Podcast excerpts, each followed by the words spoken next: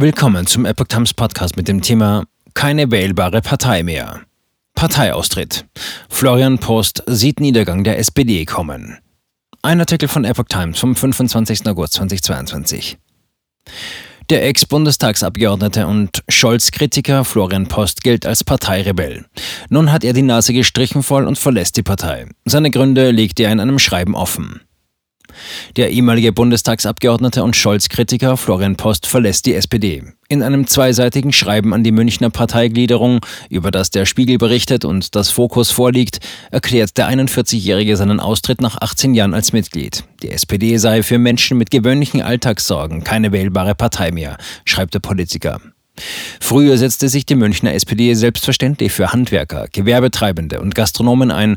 Heute feiert man stolz, dass sie für diese Gruppe die Parkgebühren um mehrere hundert Prozent verteuert hat, heißt es in seinem Schreiben. Dies ist nur eines von mehreren Beispielen, die ich anführen könnte. Dies würde jedoch den Rahmen eines Briefes sprengen. Gender-Sternchen statt Sozialpolitik. Und weiter, eine riesige Mehrheit aller Menschen, die täglich ihrem Beruf nachgehen und sich um ihre Kinder kümmern, sind befremdet, dass Gender-Sternchen und Genderbeauftragte für Kitas plötzlich das Wichtigste sein sollen. Die SPD will gar nicht wissen, wie ihre früheren Wähler denken und sie hat gar nicht mitbekommen, dass die Anhänger der neuen Rituale längst eine andere politische Wahlheimat gefunden haben.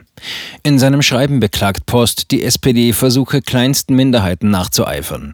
Dies sei ein fataler Irrweg, der in den politischen Untergang führt führen wird. Er wirft zudem Generalsekretär Kevin Kühnert außergewöhnlichen Opportunismus vor und kritisiert die Steuerpläne der Partei als linke Ideologie. Sein Fazit, der politische Niedergang der Sozialdemokratie sei nicht mehr umkehrbar. Post als Scholz-Kritiker bekannt. Von 2013 bis 2021 saß Post im Bundestag und fiel dort vor allem durch scharfe Kritik an Olaf Scholz und Andrea Nahles auf.